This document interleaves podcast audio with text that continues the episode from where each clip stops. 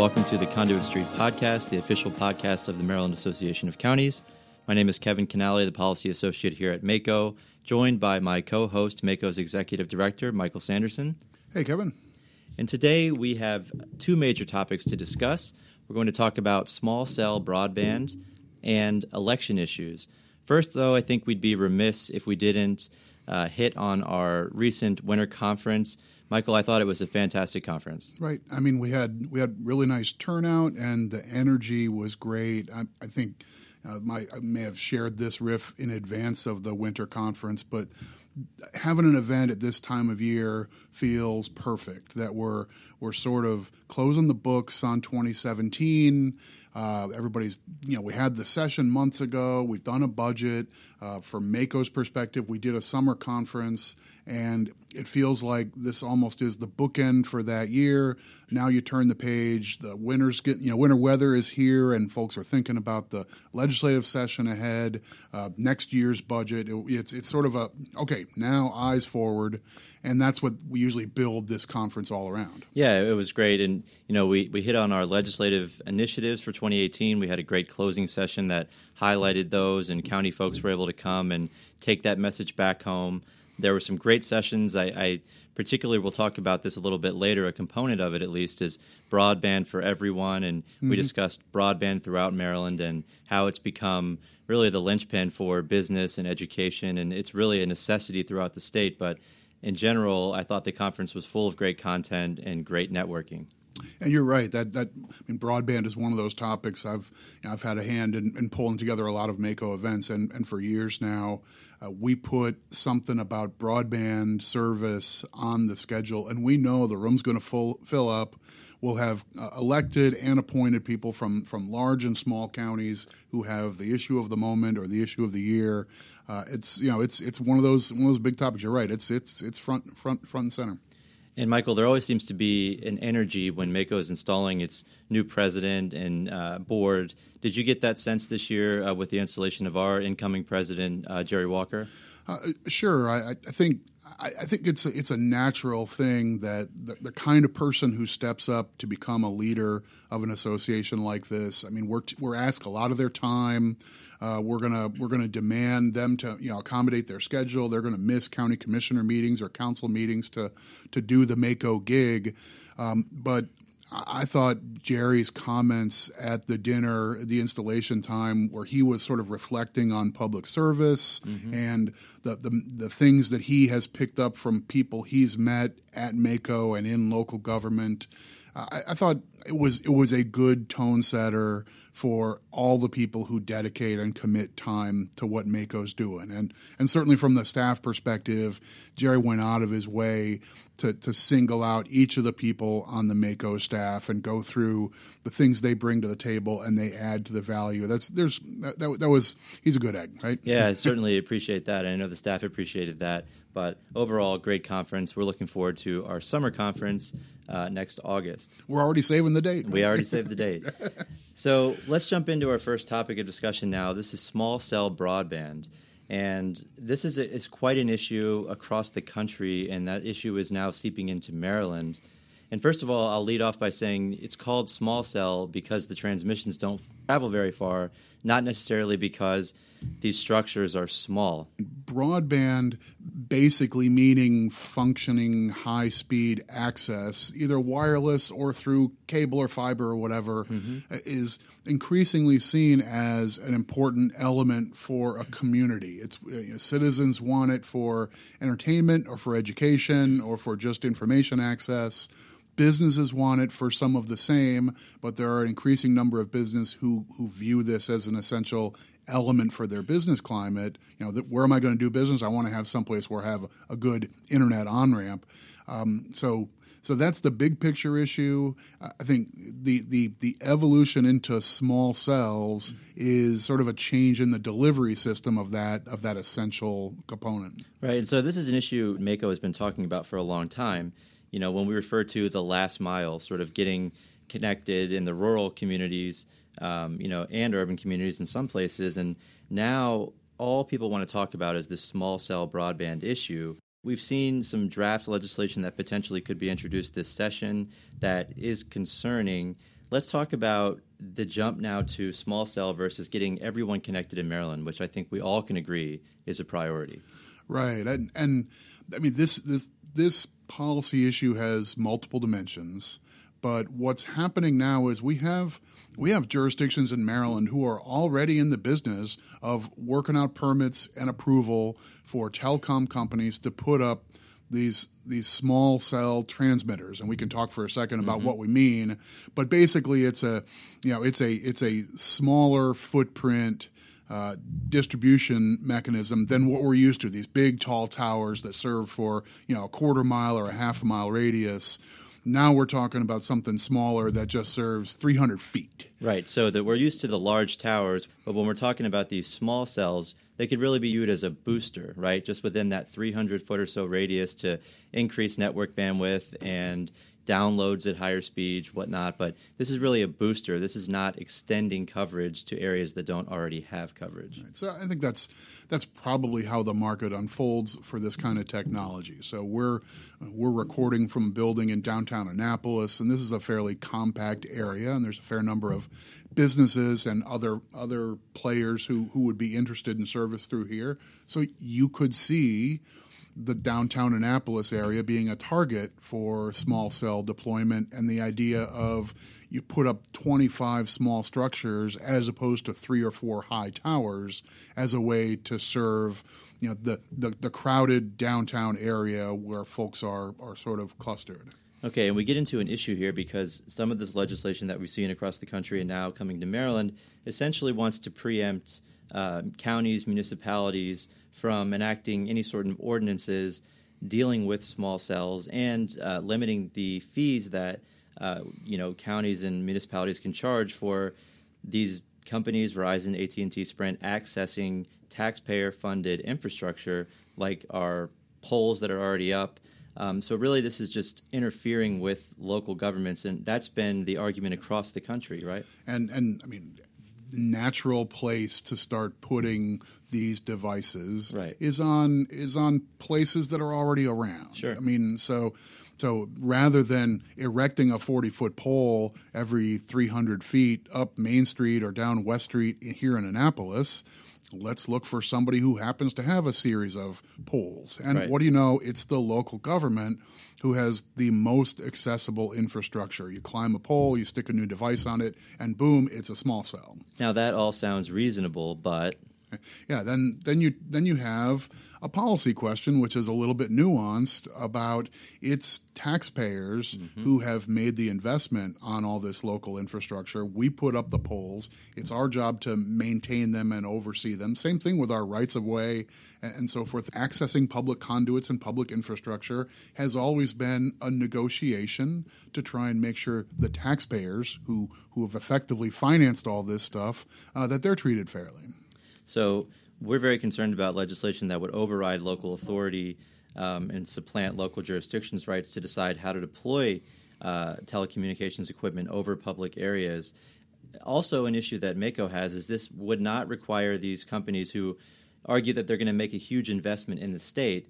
It wouldn't require them to expand broadband access to rural areas or underserved areas in general. And again, that's something that MACo's been very concerned about. And the folks who don't have broadband access will tell you that's a big issue. Sure, and and I mean, this has been the lingering tricky issue in broadband service for for years now. Uh, the the term of art is the digital divide. Right. You have communities who get great service and communities who get lousy service, and to the extent that internet access, reliable, quick internet access is a tool for, for your kids' education or for your business's survival, then you know you, if you if you deal out winners and losers, uh, that you you end up uh, you end up casting an awful lot with that. I think that's that's a big part of this policy debate. And I mean, to, I mean as a divergence, but for years, telecommunication was about a franchise agreement with a cable television company or uh, what was effectively a monopoly telephone provider. These are more or less public utilities, and you treat them that way. So there's a big government regulation for those kind of services. Um, so when you when you set up a franchise agreement with a cable company, you can say if you want to serve here in Prince George's County, you don't get to just serve downtown Bowie and downtown Laurel. You need to serve the whole area and make sure everybody has access and we want you to have public access channels for education purposes and mm-hmm. so forth. That's always been part of the give and take with the government acting on behalf of citizens. Sure. If you want to uh, serve in potentially lucrative markets, you're also going to have to serve in markets that may not be so lucrative. And that way, everyone gets that service. But that's not what's happening here. It's completely different. Yeah, and, and states that have already passed legislation or are in the midst of, of those policy debates, we've seen the industry say, we want things really streamlined, really easy. We want unfettered access to the poles and infrastructure. We want it cheap. We want it now. We want our permits approved really quickly and, and things of that nature, which, I mean, you can understand if you're a shareholder or if you're an executive with the company, you understand their motivation. Mm-hmm. But there probably is a policy balance here with community input. I mean, having having the city of Annapolis or having Prince George's County as a meaningful actor in where this stuff goes and how the service gets rolled out and who gets access, uh, citizen input at the local level would basically be you know pennies on the dollar if we can't actually have a permit structure if we can't actually deny a particular request because it doesn't meet with neighborhood needs Right, and that's some of the stuff Michael's talking about is is in some of these bills that have uh, popped up across the country. Um, the ability to deny for local governments is a, is a major issue, and I think citizen input is extremely important in this process. So, again, this is a, a, major issue, this small cell broadband issue. If you haven't heard the term, you've heard it now, and expect to hear a lot more of it moving forward. Yeah, stay tuned. After the break, we're going to get into election issues. We'll do that after this. Welcome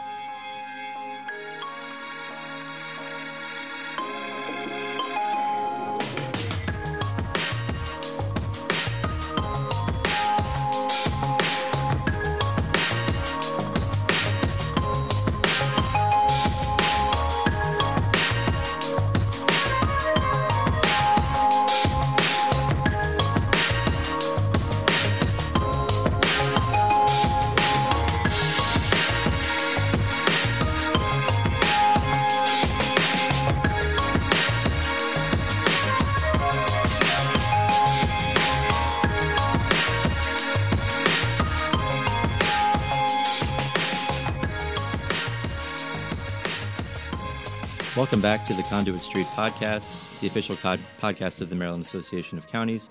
Kevin Kinnally with Michael Sanderson. Now we're going to get into election issues, and we think this is an interesting topic because this should be an active issue during the upcoming legislative session, especially with elections around the corner. And it's relevant because counties fund and operate the bulk of election functions. Sure. I mean, so this this really is a county responsibility. Running elections is it's like a lot of things in Maryland where the, the central policy is effectively dictated through state law. I mean, you don't have you don't have a completely different election concept in County A versus County B. That probably doesn't make sense. But um, the the nuts and bolts and the hiring of the staff and the the actual you know pulling this stunt off of getting all these millions of people served on one day and, and the process leading up to that is essentially a county function. So it's it's under the MACo umbrella. And, and you're right to say this will be a big year. It always is. Every four year cycle, we're looking toward the upcoming elections and thinking about you know what um, what uh, what things need a tune up or or you know or process improvement and so forth. Yeah, and there is some reason for optimism. I know during the last round of elections there were some complaints about long lines and maybe some equipment malfunctioning, but overall, I have to say it is really incredible what our election folks and directors have been able to pull off year after year. The counties and the state of Maryland have committed to providing more equipment, so more voting machines, more of the optical scanners, which uh, you know tabulate mm-hmm. the ballots. Yeah. For the next cycle, so hopefully that'll lead to some shorter lines and, and fewer headaches at the polling places. You're right, and this is, I mean, you, you think through the, the, the the concept of pulling together the thousands of election judges and people who need to staff polling places and do a professional and honest job yeah. of you know this is a centerpiece thing for our democracy. Uh, but these aren't these aren't people who work on this year round. We right. bring them in, we get them trained, and we send them send them loose on the big day, and uh, it, it tends to work out awfully well. It's a lot of a lot of dedicated citizens as well as professionals. Absolutely. So let's jump into one of the issues that we have seen over the years, not only in Maryland but across the country, and it's same day registration. So currently, 15 states in the District of Columbia have enacted same day voter registration, but only two states, Maryland and North Carolina, have limited same day registration to early voting. And Michael, I know this is an issue that we've seen in Maryland over the years, and uh, you know, session after session, you hear this term same day registration, but we do expect this to pop up again in the 2018 session. I, I think uh, the likelihood of seeing a bill introduced and, in all candor, seeing a bill pass mm-hmm. is pretty high, very high to see it introduced, and, and I think the likelihood of a bill passing is really good. Um, you know, for years, I think there's been some degree of administrative concern from the professionals who, who manage the election process at the county level um, that they've always been worried about on you know about do you have a you have a hole in the boat? Right. Do you do you end up with in the process of hurrying through the paperwork to make sure she wants to register and vote right now? Do you end up creating a weakness that ends up with people registering twice or things of that nature? And you know, it, for for a, an awfully long time, the the people charged with running fair and smooth elections were really concerned about same day registration. Right. So the the idea with same day registration is that you'll get more people out to vote. And democracy will be better for it. But again, we've talked about some of the administrative challenges, but now we see things like digital poll books, and, and that could help to, to hurry the process along and keep it more secure. I think there's potential for that, and neither you nor I speak from the view uh, you know, as an election director, but we work with them pretty closely. Mm-hmm. I, I, think there's there's at least the potential that we find technology has helped this problem sort of disappear. I don't I don't know what the view of of our sister association for the for the professional election administrators is going to be for this coming year, but this bill will be serious. I think they know that. If it turns out it needs a tweak or a change, that's one thing. But it may be that electronic poll books, you know, that's a device where if I walk into one polling place, you can mark me as having voted in that polling place, and everybody else across the county recognizes that I've voted. So in real time, you'll if, get that information. Yeah, if I'm confused or if I'm trying to game the system and I drive down the road to the next polling place, they'll already know that you know Sanderson isn't allowed to vote because he already has. Right. Not that you would do that, but you know that that's why we have these protections in place. Sure. So um, to do this, you know, to ch- to make a change to allow same day registration would uh, require a state constitutional amendment because current constitutional language presumes that registration is closed for a period of time before election day. So really, yeah. any bill would just be putting this question on the ballot.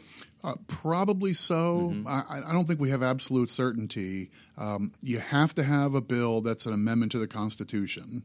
Uh, but in the past, sometimes constitutional amendments have been accompanied with a bill that would basically implement the right. policy upon approval by the voters. Right. So we saw that with with slots and and, and, and legalizing you know certain forms of gaming.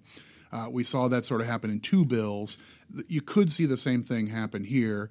Uh, I mean, the the, mech, the the mechanism of passing a constitutional amendment has two two hurdles. One is the obvious that citizens have to vote on it in November, mm-hmm. so it would have to be on the ballot in November of 18. We wouldn't be talking about changing the process to register for this coming fall. Correct. But the second thing is it does require a supermajority vote in the House and Senate and the General Assembly. So in the event that this became a tricky partisan issue or something where you've got you know hard feelings both ways, you need a 60% vote, not just a simple constitutional majority. that usually that doesn't sound like it would be an impediment. If there's a consensus to do this, it would be a it would be a sixty percent consensus.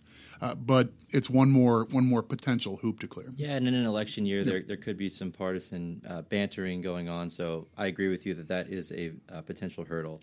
But again, uh, many states have enacted uh, same day voter registration, and, and, we'll certainly keep an eye out uh, during this session and moving forward, and, and keep you all abreast of what's happening there, if anything.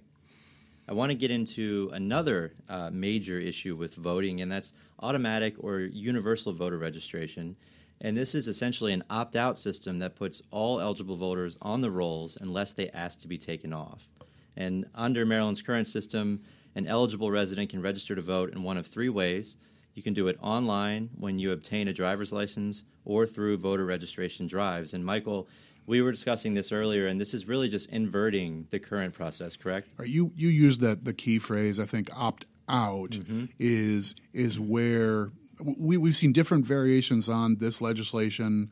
There actually a couple of years ago was a bill that that passed out of the House of Delegates here in Maryland, got to the Senate, got to the floor in the Senate, started taking some heat there, went back to committee and got reworked into a sort of directive to a number of state agencies. Right. So we we have some idea what direction this could go.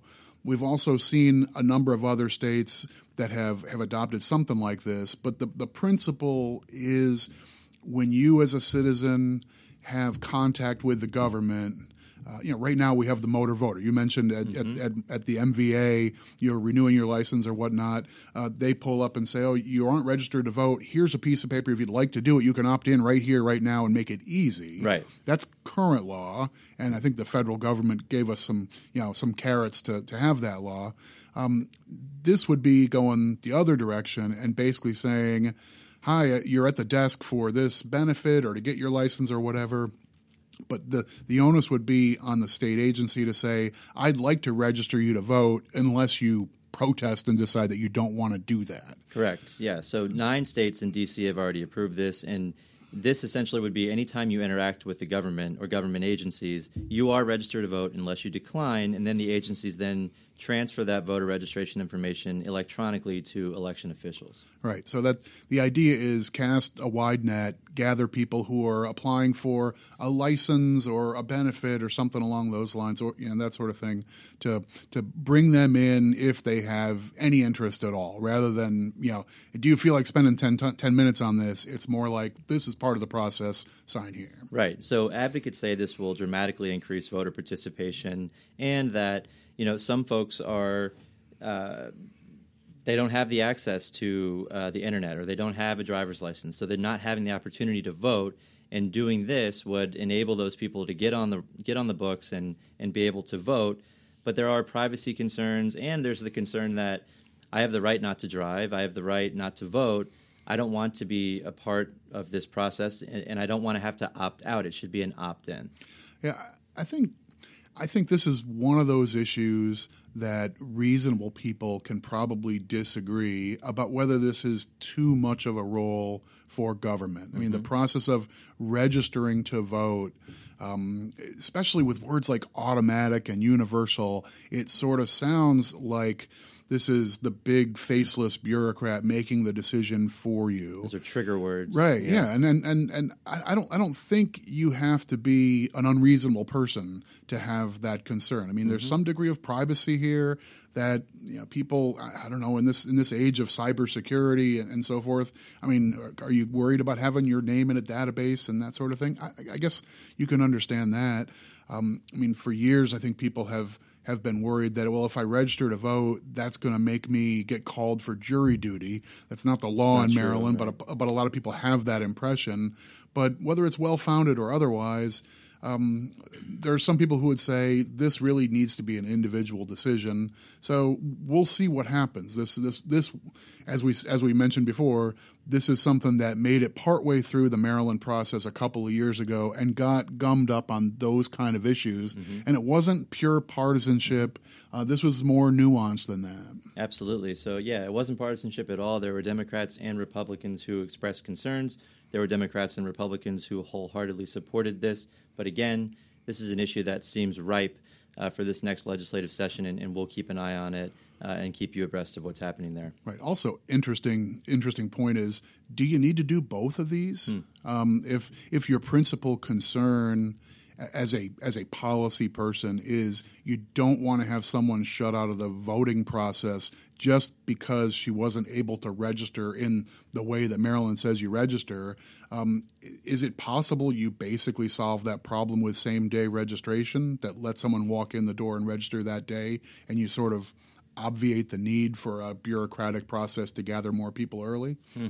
I don't know. I don't know what the answer is there. You you mentioned District of Columbia does both of these. I'm sure that some of those states overlap, uh, but that's that, that'll be a question for them to sort out too. Yeah, that's a great point.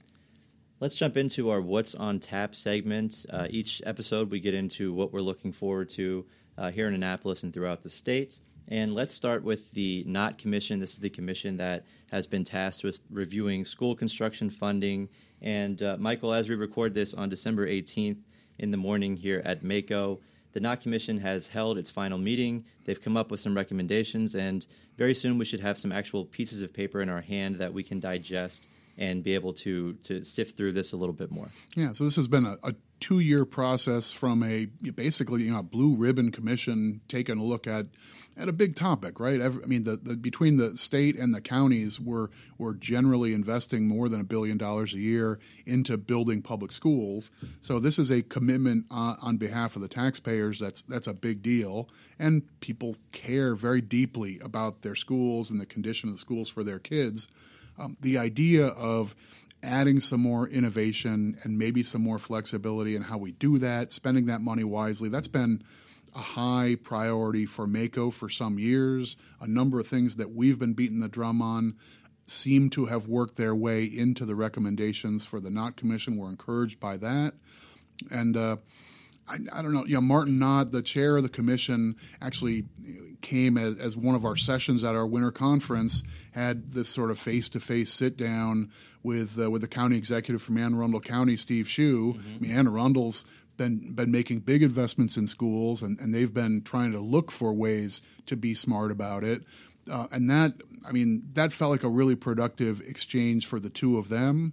Uh, probably fed some ideas that'll work their way into this final report. But I'll be I'll, I'll be one of many people who that report drops, and it's going to be uh, whip through the recommendations and, and look for surprises and, and good stuff. Absolutely. I mean, I think we both will. And, and I will say that session that you mentioned at Winter Conference with uh, Martin Knott and Steve Schuh was really unique and organic. There weren't they didn't have notes. They were both sitting up there in, in, sort of big chairs and just having a conversation. And I thought that was really, really great. And it sort of gave you an insight and a side that you don't you don't see too often because typically when you see a conversation like that, you know they, they have notes or there's some scripted stuff going on but really i thought mm-hmm. it was a great great session to hear them just sort of talk to each other and, and not have this script and notes written down mm-hmm. i i felt the same way i thought i thought we hit on something with that structure and the, the two of them both took the time to think through how this conversation could go. Um, it was really good for our audience. I suspect we will see more uh, sessions like that at upcoming conferences. Yeah, I think so. All right, so now let's get into our favorite topic federal tax reform. um, uh, we have to say off the bat that uh, NACo, the National Association of Counties, are really the experts here when it comes to what's happening in Washington. They have been all over this issue. But, Michael, we have seen uh, some voting flips, we've seen some changes in the bill, and we mentioned this bill uh, in a previous episode of our podcast, and we did a whole podcast actually on federal tax reform. If you want to jump back in the feed and take a listen, but we now it looks like this is a done deal. It, it appears that way. That the arrows are pointing toward uh, both the House and the Senate having the votes and getting this done in the next couple of days, which had been the timetable all along to have this process done before the end of the year. So uh, we may very well see Congress done with this whole process in the next couple of days we've been following a few specific issues, and I mean, I mean, there's there's lots of coverage out there about the details of the bills and the different you know the different new bands of tax rates and who will be affected by by A, B, and C. There's a couple local government relevant provisions that are still sort of in play. The state and local tax deduction is is an awfully big one that we have been watching. Yeah, so what basically has happened now is there's there's a cap on state and local tax deduction. It's going to be a ten thousand dollar cap, and you choose from column A, column B, or column C, right, Michael? You can choose property, income, or in some states, sales tax. It, it looks like you either get to choose property or maybe you can bundle income and sales tax mm-hmm. together. There are a number of states that don't have an income tax. Uh, you know, Maryland is relatively unusual. We've made a conscious effort. You know, we we meaning policymakers of decades gone by. This right. isn't anything that's happened recently, but but Maryland has made a pretty pretty uh, conscious effort to rely on income taxes, which can be more progressive or more structured than property taxes. Um, we're more relied on we're more reliant on income taxes really than any other state, certainly at the local level. So the the notion of including income taxes in the possible write off for state and local taxes is a turn for the better for a fair number of Marylanders. Uh, we haven't seen how this dust is going to settle. For, for how many people is this going to still be wiped out by the increase in the standard deduction? Folks who just won't itemize anymore. But um, I think you know, once this bill passes, we'll see all the you know all the analysts here in Annapolis, the uh, the analytical class will get to work and, and sharpen their pencils and sort out what does this mean for the state, what does it mean for local governments, and for taxpayers. Yeah. So once the dust is settled here, we know that the Department of Legislative Services, as Michael alluded to, uh, will take a look at this bill and and they'll let us know more in depth what it means for Maryland. Yep. So again, something to keep an eye on, and we will keep you posted. And and at that General Assembly forecast session, one of the one of the closeout uh, events at our winter conference, uh, we heard all three speakers. Um, you know, we heard. Uh, you know, J.B. Jennings is the minority leader in the Senate. We had um, we had Doug Peters, the majority leader in the Senate, and Maggie McIntosh, the chair of the House Appropriations Committee, and all three of them went out of their way to say there's some uncertainty in the state budget as a result of what happens with federal taxes. So until we've seen how that plays out, there's still a question mark looming looming over the state budget. Absolutely. We're going to close out this episode. We hope you have a safe and happy holiday. Michael, any closing comments uh, before we close out here today? Just uh, you know, I, I, I make this reference to the cold weather for our winter conference, but for for folks like us who are in this business in Annapolis and policy type people, um, the cold weather brings about a mindset that it's time for the legislature to come back to town and all these apartments to get filled up with with legislators and all the all the folks who who work in with them and around them and so forth. So we're gonna we're gonna see that happen pretty soon. We're gonna have a new budget proposed and we'll have a state of the state address from the governor and it's gonna feel like game on. And by the way, this is that four year cycle. This is year four, so that means uh, half again. All that. Yeah, it's certainly there is a buzz in Annapolis, uh, and we're all very excited. But we will see you soon after the holidays again. Safe and happy holidays from MACo to you and yours. See you next time.